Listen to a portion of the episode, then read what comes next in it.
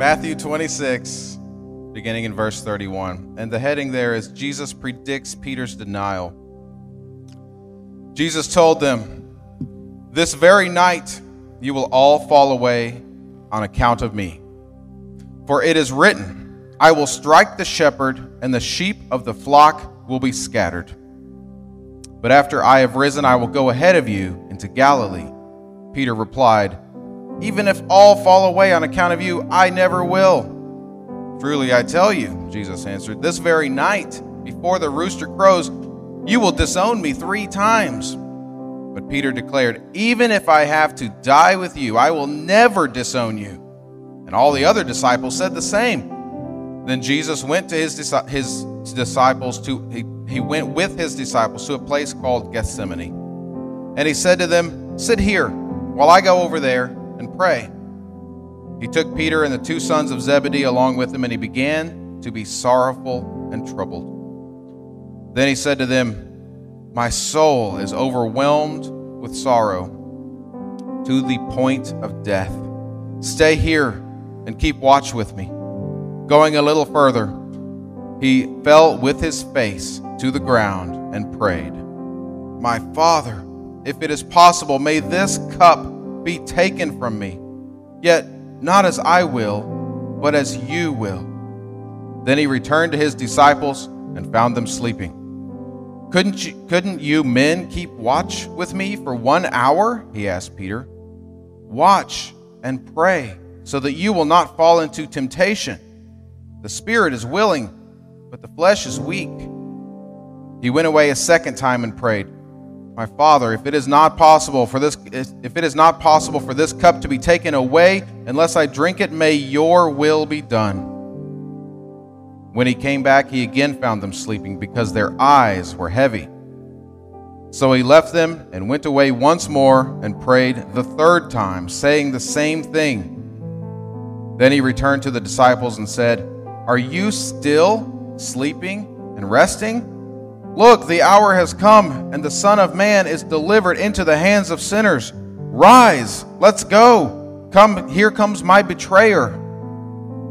While he was still speaking, Judas, one of the twelve, arrived. With him was a large crowd armed with swords and clubs, sent from the chief priests and the elders of the people. Now the betrayer had arranged a signal with them. The one I kiss is the man arrest him. Going at once to Jesus, Judas said, Greetings, Rabbi, and kissed him. Jesus replied, Do what you came for, friend. Then the men stepped forward, seized Jesus, and arrested him. With that, one of Jesus' companions reached for his sword, drew it out, and struck the servant of the high priest, cutting off his ear. Put your sword back in its place, Jesus said to him. For all who draw the sword will die by the sword.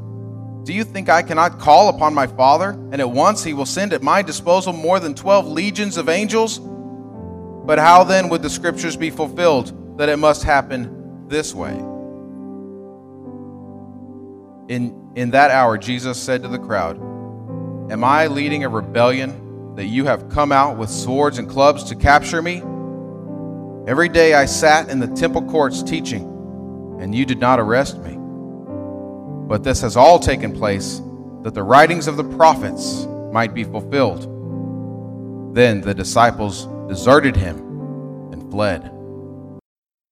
I know that uh, last week we talked about the, the kind of the tag phrase, What is truth? And that is the lesson that Eric taught with you guys last week. This week we're going to be uh, studying and looking at the Garden of Gethsemane. And I don't know if you guys maybe recognize some of this. Uh, maybe you do, maybe you don't. But I will tell you, in my grandmother's house, I remember, y'all, y'all know how it is like when you're growing up in your granny's house and you see stuff and you're like, it has this nostalgia on it. You guys know what I'm talking about? Like you remember it.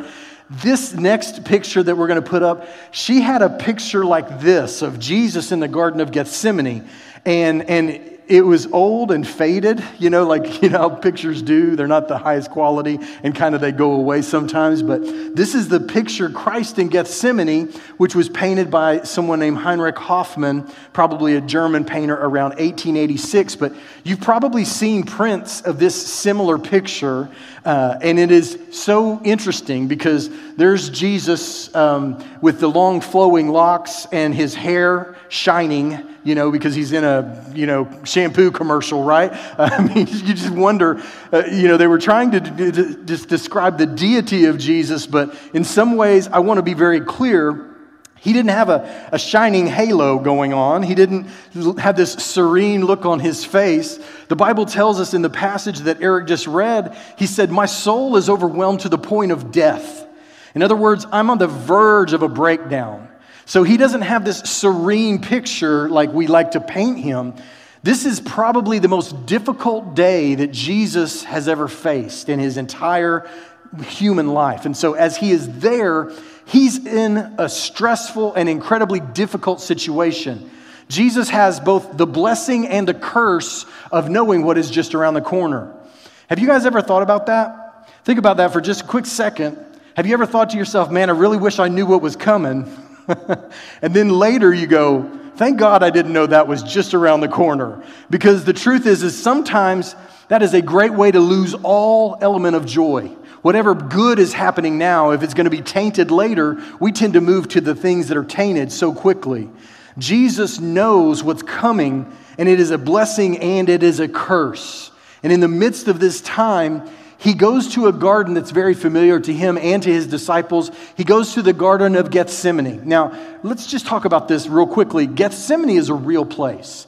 This is a picture of the actual Garden of Gethsemane, and you can even see that there's some new construction back there. That is a, uh, the new uh, church and that kind of thing that is built there. But some of those trees are literally a thousand years old. Now, that's not how old it was when it was back in Jesus' day, but that's an olive tree. Now, that's pretty cool looking to me. I think it's pretty neat. And, and it just reminds you that all of these things that happened happened to real people in a real place. And this is the actual Garden of Gethsemane, but this is a kind of a forgotten gem somewhat. If you look at the passages of scripture that describe Jesus' life, and especially at the end of his life, we're talking about the king claiming his crown. At the very end of his life, Jesus does all of these things that fulfill the scriptures and eventually lays down his life on the cross. And it begins here in the Garden of Gethsemane with an arrest that is on its way. Jesus knows it, but he is in that type of place right there. And he says a couple of things that you've probably even heard. One is, He who lives by the sword will die by the sword. You've heard that before. It is also where Jesus utters the words, The spirit is willing, but the flesh is weak. You've heard these kind of said before and shared before. They're, they're kind of proverbs in many ways, but these are happening as Jesus' life is being threatened and as it comes to an end. And here's the first something to learn. I usually only have one of these. I have two of these this week because there's just so much going on, and I ain't gonna lie. I probably could have preached two, pass- uh, two uh, lessons on this passage of Scripture. I want you to know I'm not doing that. I'm not even trying to fit it all in in the first, okay? So you could breathe a little easier. But I will tell you, this is so rich. Like there's just so much here, and it is a powerful, powerful passage of Scripture. Here's the first something to learn the Garden of Gethsemane is located on the side of the Mount of Olives. I just told you that picture you just saw a moment ago, you saw that there was an olive tree there. Uh, the Garden of Gethsemane was located on the side of the Mount of Olives. You've heard of that in Jesus' narrative. In it, olives were pressed for their oil. It is famously the place where Christ is pressed beyond any other time of his life as he stares down the cross that he must face. And so, in many ways, this place where the press of olives is going on is the place where Jesus is pressed and he feels constrained to do what God has called him to do. And yet there is a part of him that wants to flee. If you were listening closely to what Eric read just a few moments ago, you hear there's a lot of anguish going on. As a matter of fact, Jesus asks the same question of God three separate times. He prays and he says, Lord, if it's possible, if this cup could pass for me. Now, real quickly, in the Bible, and especially in the prophetic uh, word, the, the idea of a cup is where God's wrath is contained. And he's saying, if it's possible for me to avoid drinking this cup of God's wrath, then that's what I desire. Nevertheless, not what I will, but thy will be done. And he prays that prayer, hoping for the support of his friends. He turns around and looks, and Peter, James, and John are here. They're the inner circle of the disciples. They're the, the three closest ones to him. But then the rest of the 12 minus Judas are over there.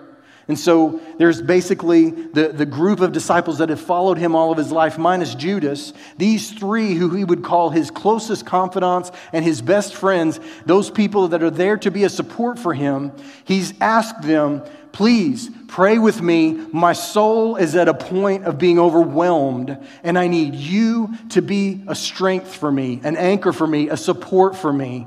He gets through praying that prayer that I mentioned about the cup of God's wrath. He can turn and see the three here sleeping, and the other eight over there sleeping as well. Now, before we get too hard on them, if you've ever tried to do an all night prayer meeting, it ain't easy. It ain't easy, especially as you start hitting those midnight hours and you start closing your eyes, and the minute you close your eyes, you know, you're ready to fall out, right? Well, these men are not fully aware of what's going on the way Jesus is. He's told them, but they don't hear it in the same way that he is delivering it. And there is so much pressure that Christ is facing. As a matter of fact, the pressure is this it's first of all physical. He's, among, he's going to be facing among the worst tortures of any that you and I have ever seen. He's going to have his hands nailed through, probably around his wrist, because in the old days, the wrist and the hand were one. They would call that a hand. But here he's going to have nails put through his wrists, nailing him down to a cross through the tops of his feet.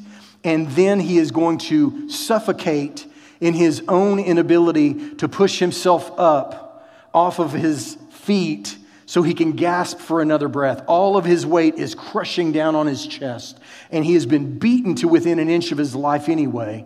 And so he is about to face this. It is absolutely humiliating, horrible torture.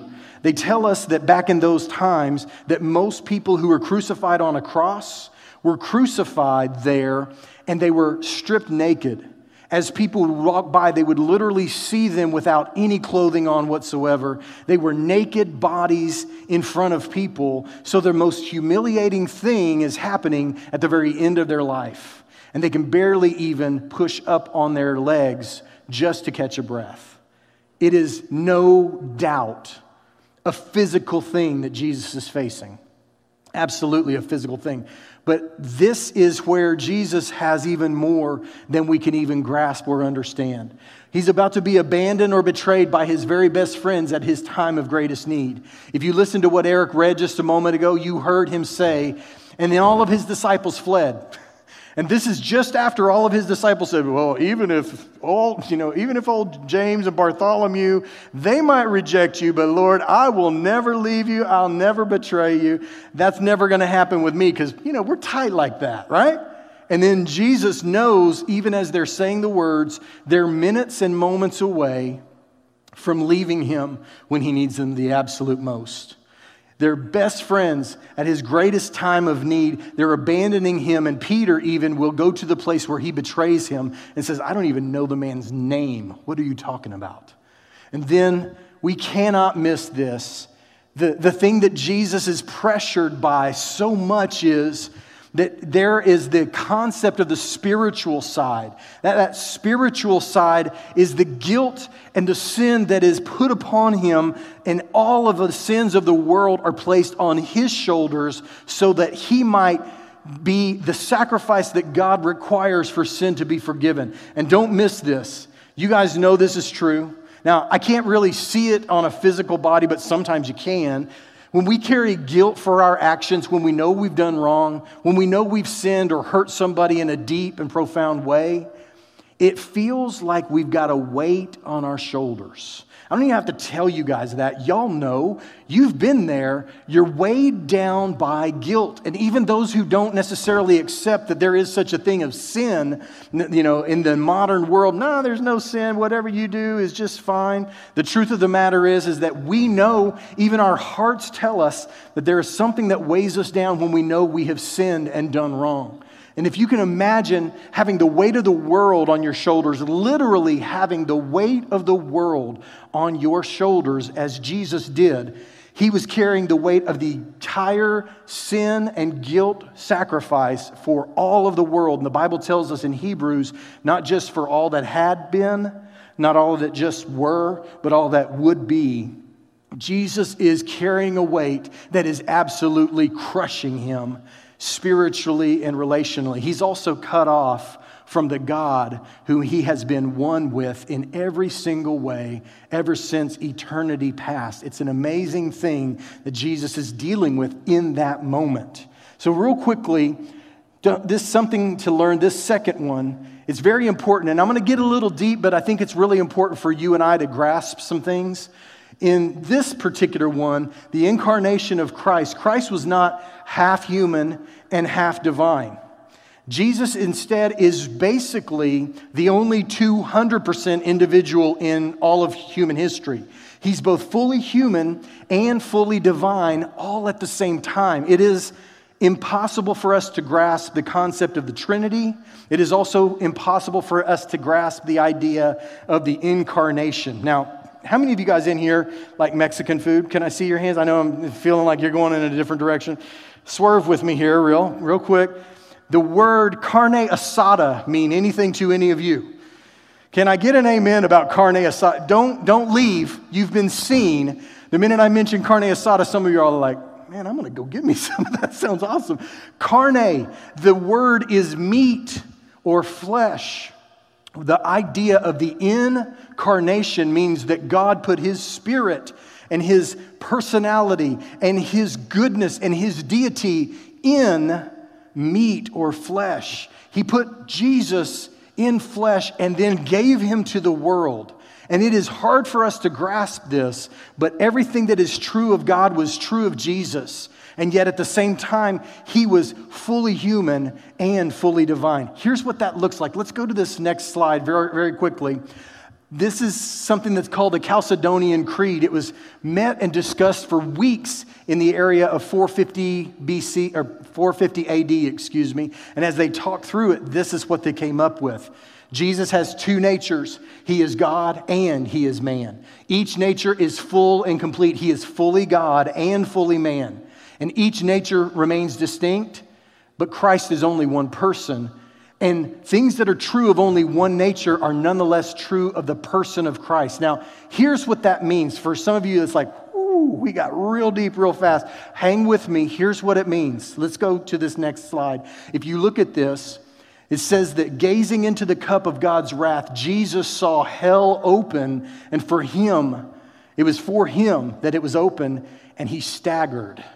He was shocked at the weight that his human self was going to have to bear up under. You guys with me? Y'all understand? So let's talk about this even a little further. Can we go to this next slide? As both human and divine, Jesus thirsts while he's on the cross. That's a human side of him. God doesn't need water, he doesn't need anything to drink, but the human Christ did. He is tempted to avoid the suffering of this cross. That's, that's the human side of him. He is fully human and fully divine. He doesn't have to apologize for that, but he knows that there's something coming that he doesn't want to go through. That's the human side. But Jesus also, if you remember back in the stories of the, the Gospels, he knew people. He would meet people, like the woman at the well, and he'd say, Why don't you go call your husband? And she'd say, Ah, I don't really have a husband. And Jesus would say, It's true that you don't have a husband. You've had four husbands, and as a matter of fact, the guy that you're with right now is not even your husband. And so what you've said is very true. And then she looks at him and she's like, I perceive that you are a prophet. In other words, Jesus knew people before he knew people. That's the divine part of him. He works miracles all throughout his ministry, including and even up to the point of raising the dead. This is Jesus' divine nature.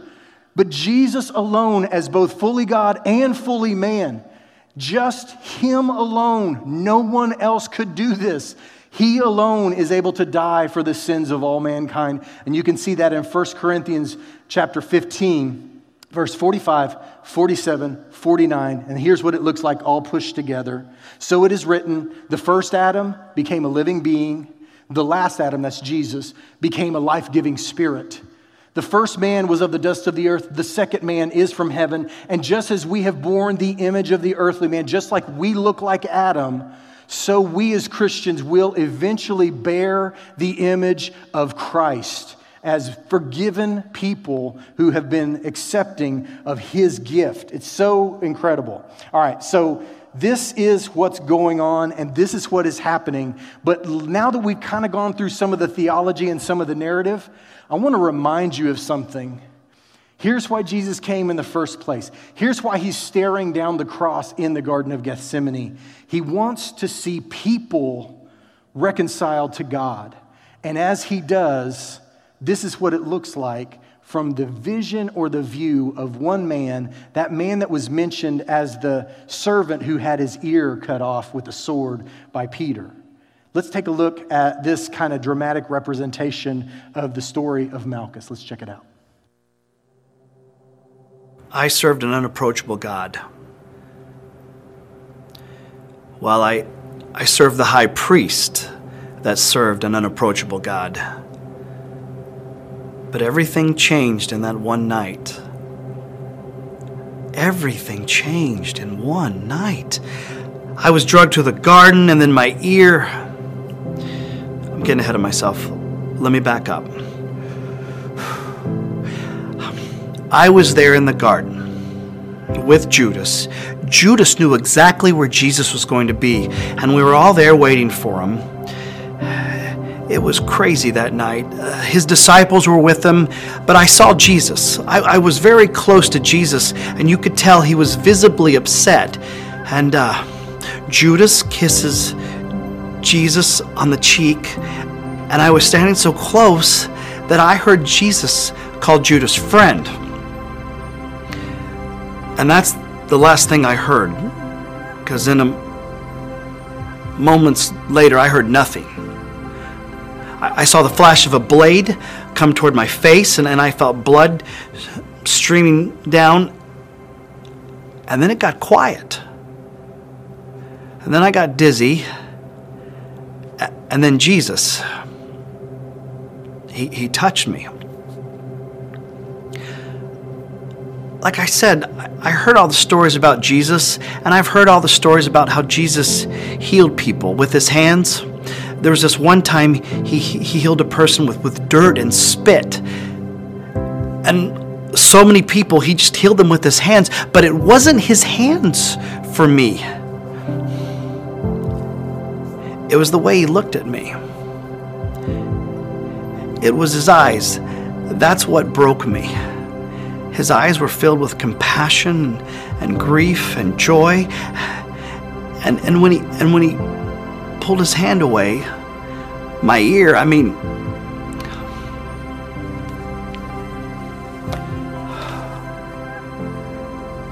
That night, everything I heard about that man had changed forever. They had a mock trial for him. Um, the whole night was just set up to condemn him. And he didn't say a word. He, he just felt sorry for us. There was the sentencing, there was, there was Pilate, uh, the crucifixion, and then there was an earthquake. And then the veil. I was in the temple I was in the temple when the veil was, was ripped in half. Do you know what that means? I mean, even, even I knew what that meant. God had invited us all in. The unapproachable God was now approachable. God was on the move.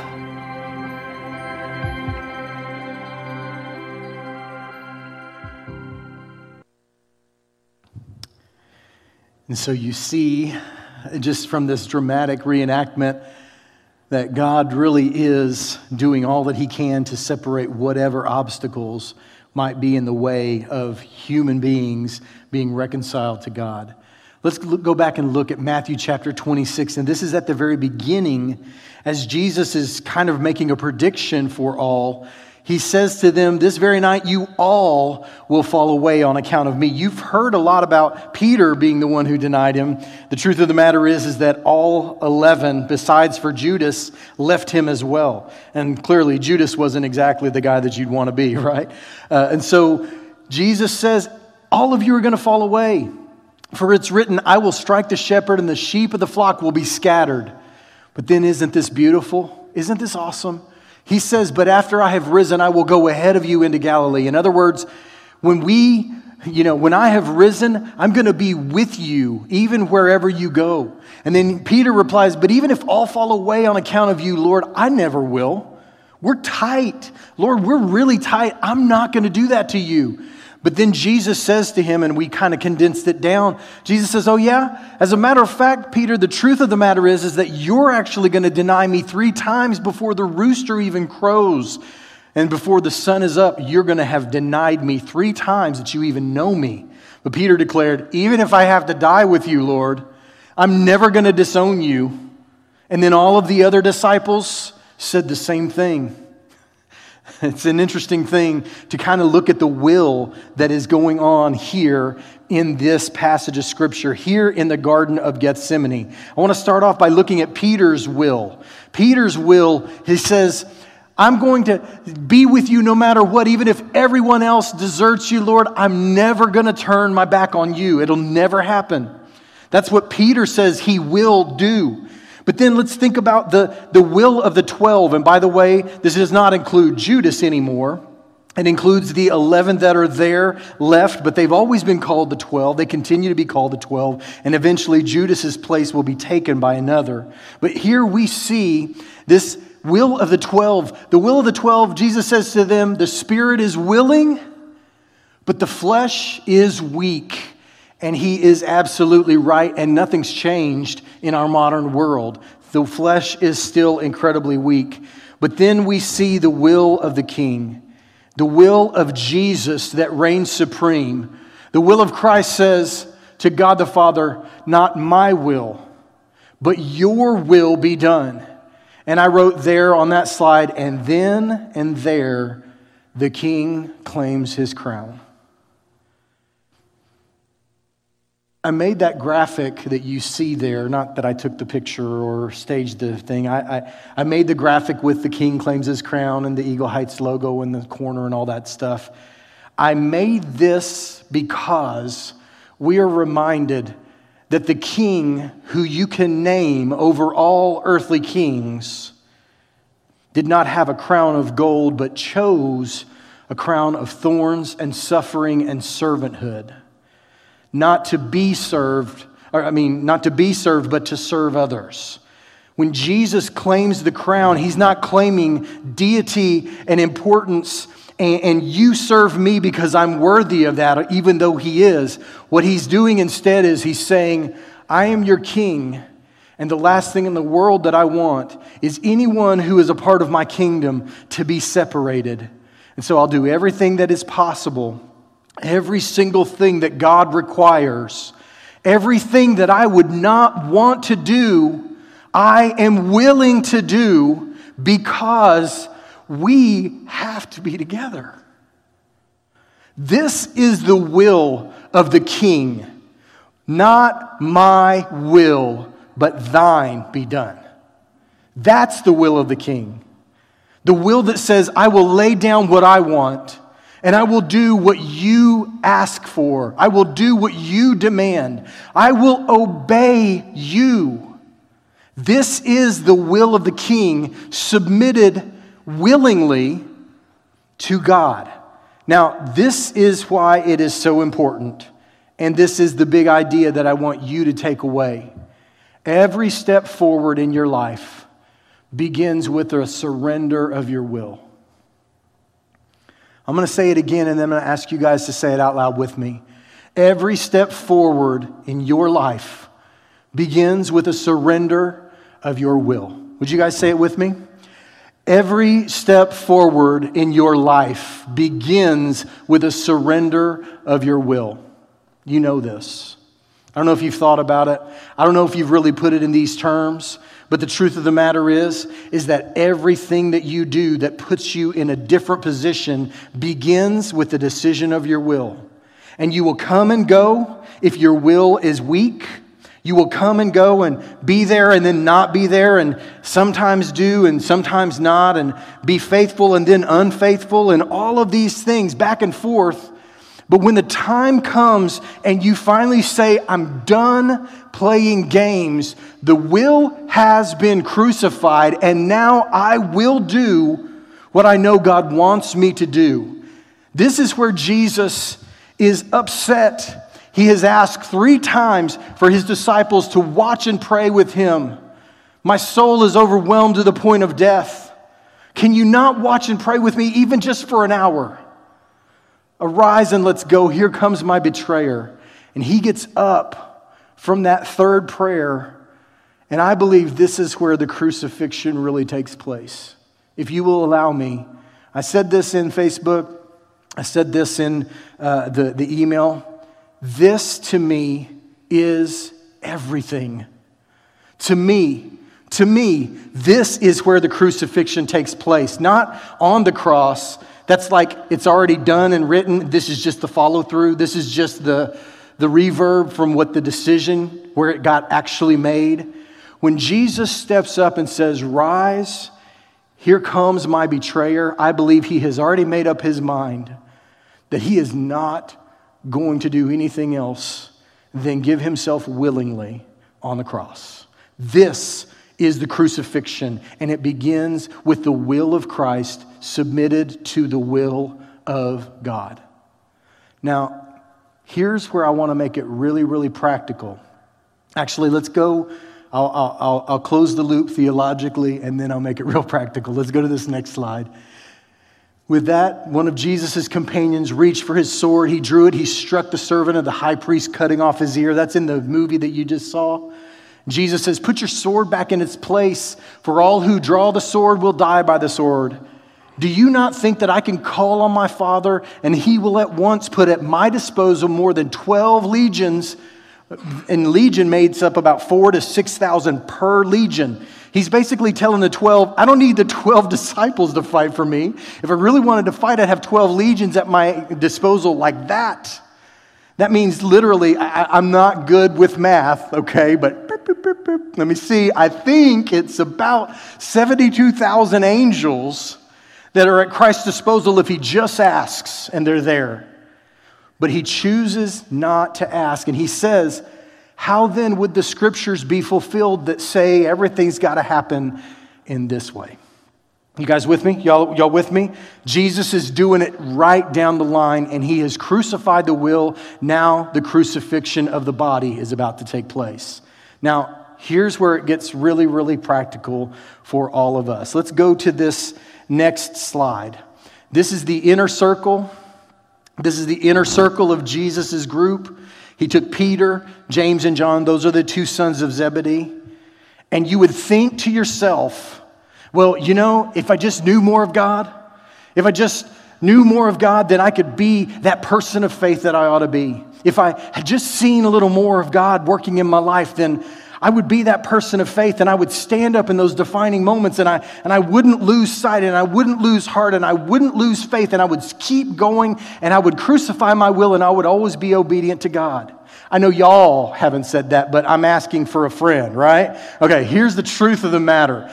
Here is the truth. These three that were there sleeping instead of weeping alongside of Christ, these three had just maybe weeks or at most months before seen the divinity of God shine through the humanity. It's called the Mount of Transfiguration.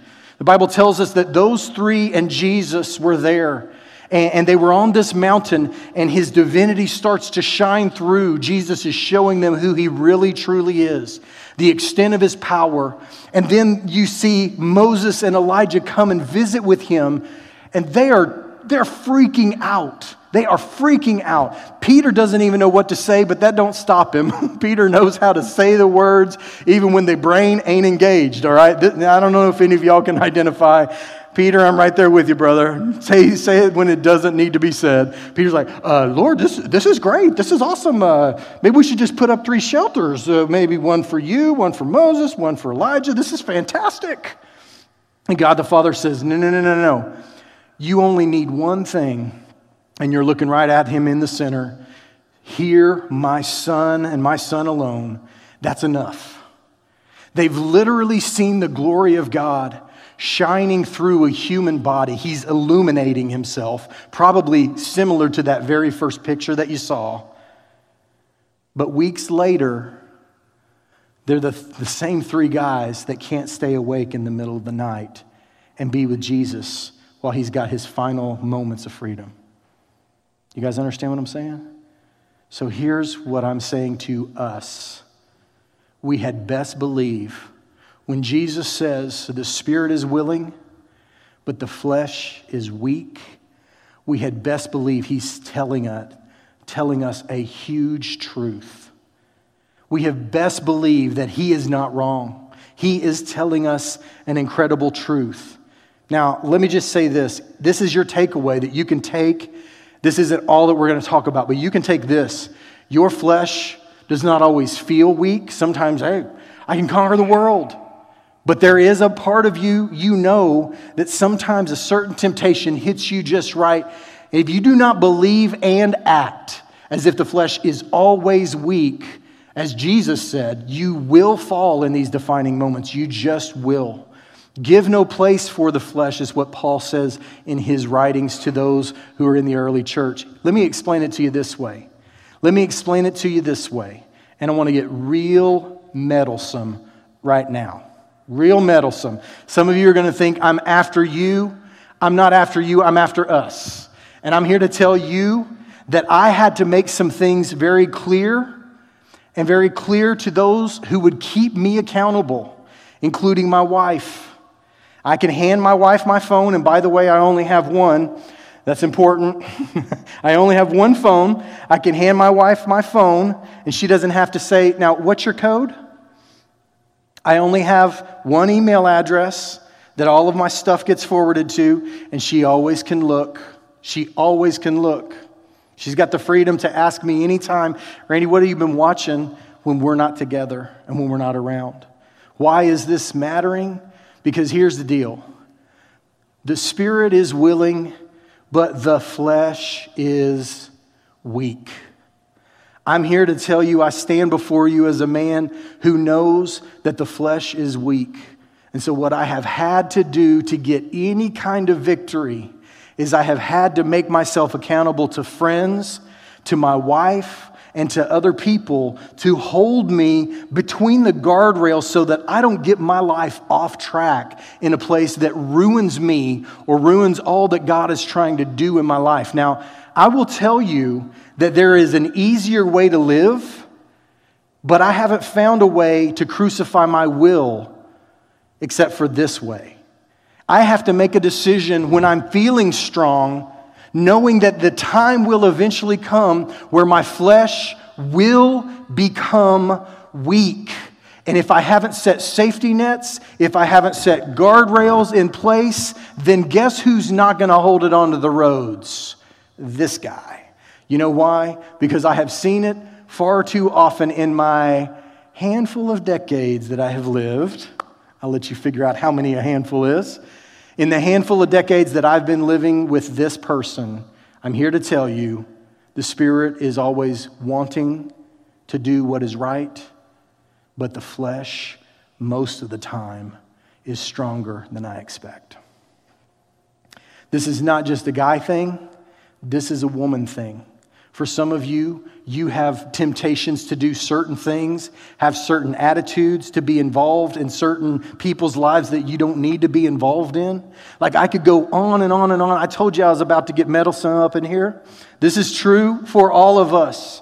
For most of us, we think, well, I'm going to be strong. And then we're shocked when we fall. Jesus said, The spirit is willing. Can y'all finish it with me so I can keep moving? But the flesh is weak. You had best treat it as that truth has not changed because I promise you it has not. now, I, feel bad for the guys. I don't know. I'm just going to admit this to you real quick. The will is hard to crucify, and it is easier to do something, you know, that makes the will feel better, but not accomplish what it should. In other words, you can look at this. Give me just a second. Let's go back one slide. It's hard. If you're a night watchman like this person here, this soldier that is depicted, I'm going to tell you something. You know what you don't need to do? You don't need to find a comfortable spot to sit if you're a night watchman. Can I get an amen? I mean, because I'm that guy that falls asleep in less than 30 seconds. Y'all think I'm joking, but I ain't joking. I'm telling you, I hit the pillow, I close my eyes. Shelly, give me an amen. I'm out within 30 seconds. So if I'm doing night watchman duty, if my head goes down, y'all come get me now because I'm not going to be fulfilling my duties. You know why? The spirit is willing. I want to do what's right, but guess what's weak? The flesh. And so if you are a person who hasn't figured out some of your pitfalls and your problems, you better start paying attention to where your feet go when you're feeling weak. Because usually you start gravitating towards that stuff that makes you feel better and feel whole, that dulls the pain and takes some of that away from you. But the truth of the matter is, is that some of that stuff is just holding on to chains for yourself. You had best make the decision if I'm going to be doing something and I'm going to be in a place where the spirit is willing, but the flesh is weak. I'm not going to sit down. I'm not going to put my head down. I'm not going to close my eyes. I'm going to be walking around. This is when the disciples need to be praying, Oh Lord, you know, doing that walking and praying thing, not laying down and praying thing, because that just doesn't work. Why am I saying all this? Because for most of us, it's so important that we grasp and understand that the victory that Christ wants us to have begins with a submission of the will. But it's not just making a choice and making a decision in a moment of strength. It's putting enough things in place to keep you from falling into the traps that are always there when you're feeling strong because you know that eventually you won't be feeling as strong as you want to be. And that's when things can get seriously problematic. All right, well, here's what I want to say. I'm about to get super theological with you with slide number 25 here. Well, let's, let's, begin, let's begin with why the will won't die. Let's begin with that one. Because I think good intentions are good enough. That's why my will won't die. I, because my will won't die because I found something or someone to blame rather than do the hard work of changing myself. Why my will won't die? Because I want to feel like I'm in control. That makes me feel better. So that's part of why my will won't die. Or here's why my will won't die because my own plans are easier than God's plans. Right? I mean, these are at least four reasons, but now I'm going to get super theological with you. For all of us, we're going to feel two different ways. And it's caught in this beautiful, incredible thing. I want a hot body, but I also want tacos, right? I mean, this is the best picture ever made if y'all are not familiar with Nacho Libre, you know? That's it, right? Isn't it? Like, I want this, but I also want that. Like, that is what I really want to see me be, but then there's tacos, right? And you go a little deeper and you go a little further, and just think about this next one right here. It's all fun and games till your jeans don't fit. Can I get an amen? It's all fun and games till you can't fit into your jeans no more, and then suddenly it's a $1,000 investment just because you wouldn't stop eating tacos, all right? Now, by the way, just an FYI, eventually we're going to come back together, and you might think of these passages and these great things that I'm sharing with you, this incredible knowledge that I'm dropping on you about wanting tacos and stuff, but here's the truth. This is so true. Sunday carbs don't count. When we get back together and eventually have potlucks, Sunday carbs don't count. Those are gifts from the Lord. Amen? So there you go. All right? I always tell you guys when we're together, no such thing as calories. That's like going to be in heaven, all right? So here's the truth. You want one thing, you want another, and which one wins is so important because the truth is, and I didn't write it down on a slide, but you remember, you sow an act, you reap a habit. You sow a habit, you reap a, a, a, a um, I think a mentality. You sow a mentality, you reap a legacy. You know, it goes on and on and on. And you find yourself making all these small compromises. And Jesus is there in the Garden of Gethsemane and he says, This is the crucifixion of my will, not my will, but thine be done. All right, very quickly. Here's something really important, and I'm coming very close to the end. We are reconciled to God. This is the good news for you and for me. We are reconciled to God from 2 Corinthians chapter 5. He begins and says, Anyone who is in Christ is a new creation. The old has come, or the old has passed and the new has come. And then he goes on and he says, All this is from God who reconciled us to himself through Christ, gave us the ministry of reconciliation. God reconciling the world to himself in Christ, not counting people's sins against him. And Man, can I get an amen that isn't it good to know that you are not judged by your worst moment? Can I get an amen on that, man? I am glad and grateful that God doesn't see and say, Randy, do you remember that one time where you were looking around going, I can't believe I'm in this situation. I can't believe I just did that. I can't believe I just said that. All of you will fall away. Not me, not me, not me. Mm, me neither, Lord. And then everyone fled. We can identify. God, thank you that you don't judge us by our worst moment. God made him who had no sin to be sin for us so that in him we might become the righteousness of God. This is Paul's way of saying when he hung him on the cross, he took everything that you needed to give up, everything I needed to give up, and everything that all of humanity needed to give up to be forgiven in God's sight. And that is a beautiful, beautiful thing. So here's what we have to do we have to pray, Lord, kill my will. May my will die so that I might become the person and the individual you want me to be. Lord, kill my will that tells me that I know better than you so that you might shine forth in my life, so that our family might be what it is supposed to be so that our relationships might be what they are supposed to be, so that some of the sin that I've never gotten rid of in my life can be left here, and I can say, Crucify that stuff, Lord. I want to leave it behind, and I'm committing to leave it all behind at the foot of the cross. Like, let it die. Just let it die. This is how you kill your will. I just want to talk about it real quickly. Here's how you begin to kill your will. These things that we talked about just a moment ago. If you're a person who says, good intentions are enough, I'm going to tell you that you will stand before the Lord and give an account for your life. That's what the Bible clearly says. And so you have to face the Lord who gave you the life that He gave you, gave you the opportunities that He gave you, and you have to tell Him why you chose to accept much, much less than He had enabled you to do. Or if you're the person who found somebody to blame, I'm here to tell you something. Can I just tell you something? The blame game is awesome to make you feel like it's not your fault. But here in about three or four or five or six or seven years, you're going to look around and go, why is my life still crap? That's the spiritual word, y'all. Hang with me, all right? Mom, if you're watching, I'm sorry. I know you didn't want me to say crap behind the pulpit, right? Here's the deal. Why is your life still crap? Here's why. Here's why your life is still crap because you found somebody to blame and they took all the blame in your mind, but you never made a change because it's easier to blame than it is to change. I talked about that two weeks ago.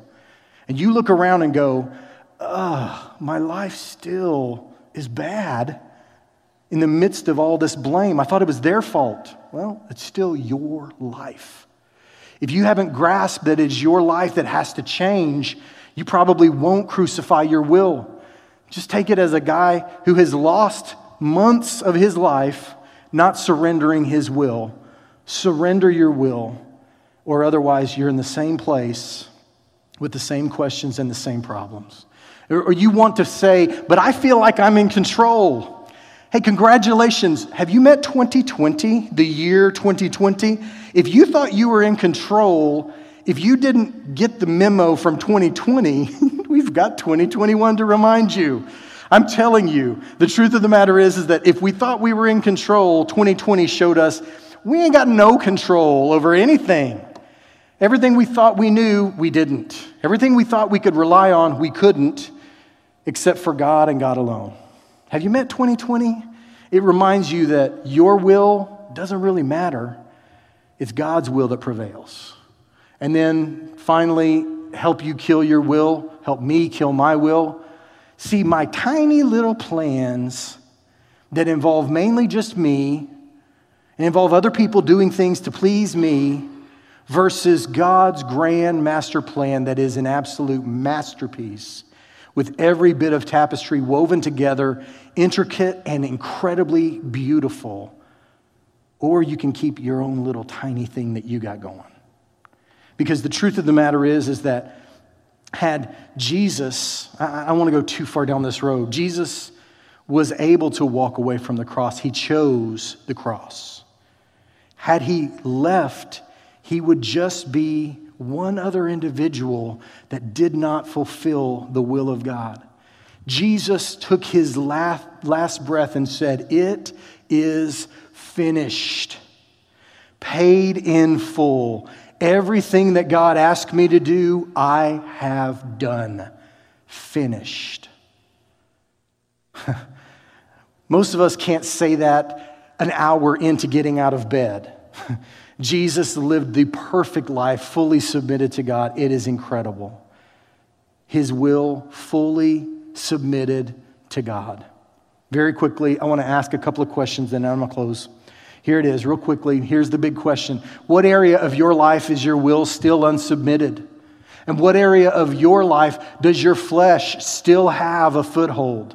This is important for you and I to talk about. It's not easy, but it is important.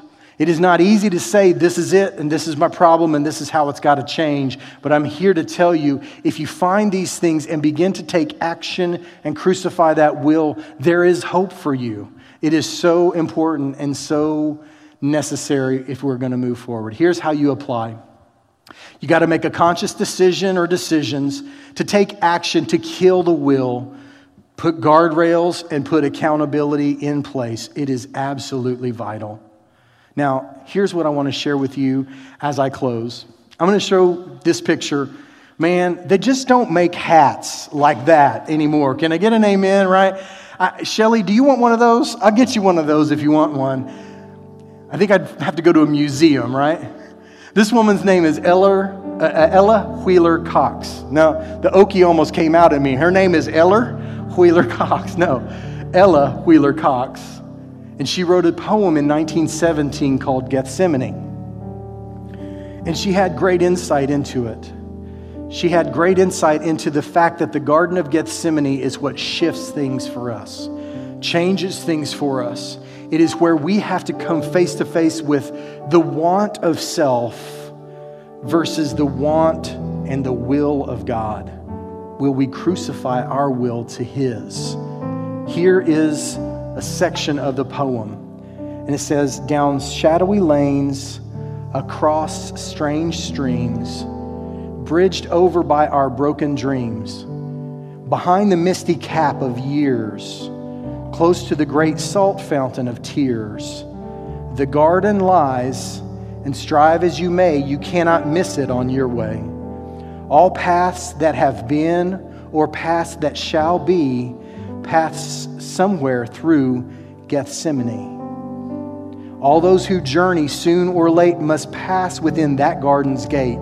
They must kneel alone in darkness there and battle with some fierce despair. God pity those who cannot say, Not mine, but thine, but those who only pray, Let this cup pass, and they cannot see the purpose in Gethsemane. Gethsemane, Gethsemane. God, help us through Gethsemane. As I read this, I'm reminded of these truths. The truth is is that you will go through problems, you will go through trials, you will have a moment where you're at a crossroads and you can crucify your will or you can have it your way. The example of Christ is to say, not mine, but thine be done. And then get up and say, not enough. I got to pray it again. Not mine, but thine be done. And then get up and go, still not there. Like, I got to go back and pray it one more time. Not mine, but thy will be done. And then to rise up and say, you know what? I'm ready for the cross. Whatever it costs, I'm ready for this cross.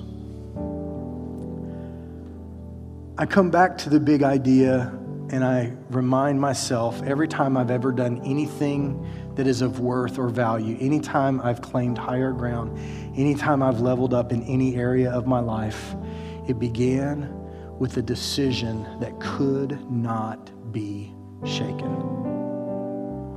For many of us, we get very comfortable. And until we are pressed, and in a hard and difficult situation, we think, well, it's fine, it's good enough. As Christ was pressed, he said, you know what? I die to self so that the will of God might be shown in my life.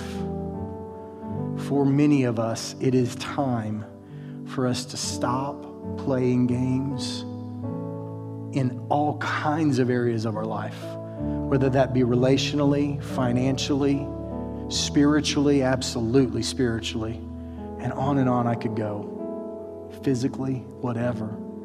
I'm just saying it begins with the crucifixion of the will. For some, it might be that you've never asked Jesus into your heart and you've never come to Him and said, you know what? Man, I've lived my life my way, but it's enough.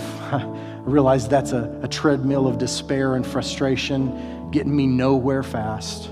I need to make my life the one that brings glory and honor to you. Please cleanse me, forgive me of the sins, and make me your child. If you've never done that, today is your day. But for many of you who have done that, for some of you, you're hearing not my voice, but you're hearing the voice of God, and you're hearing clearly that the will that you have has yet to go through that crucifixion, that submission that's found in Gethsemane. I encourage you, do it today. Heavenly Father, as we end our time, as we come to the end of this great and incredible passage, may we be reminded of the times that we have fallen and the things that got us to those places knowing that you have forgiven us of all that junk that is in our past. May we talk, and walk in a brand new way. May we live life in a brand new mold and a brand new mindset that is fully devoted to your will being done in our life. May the old die and may the new come forth. May the old pass away and the new come on the scene. God, not our will, for us and for our life, for our family, but thine be done. I pray.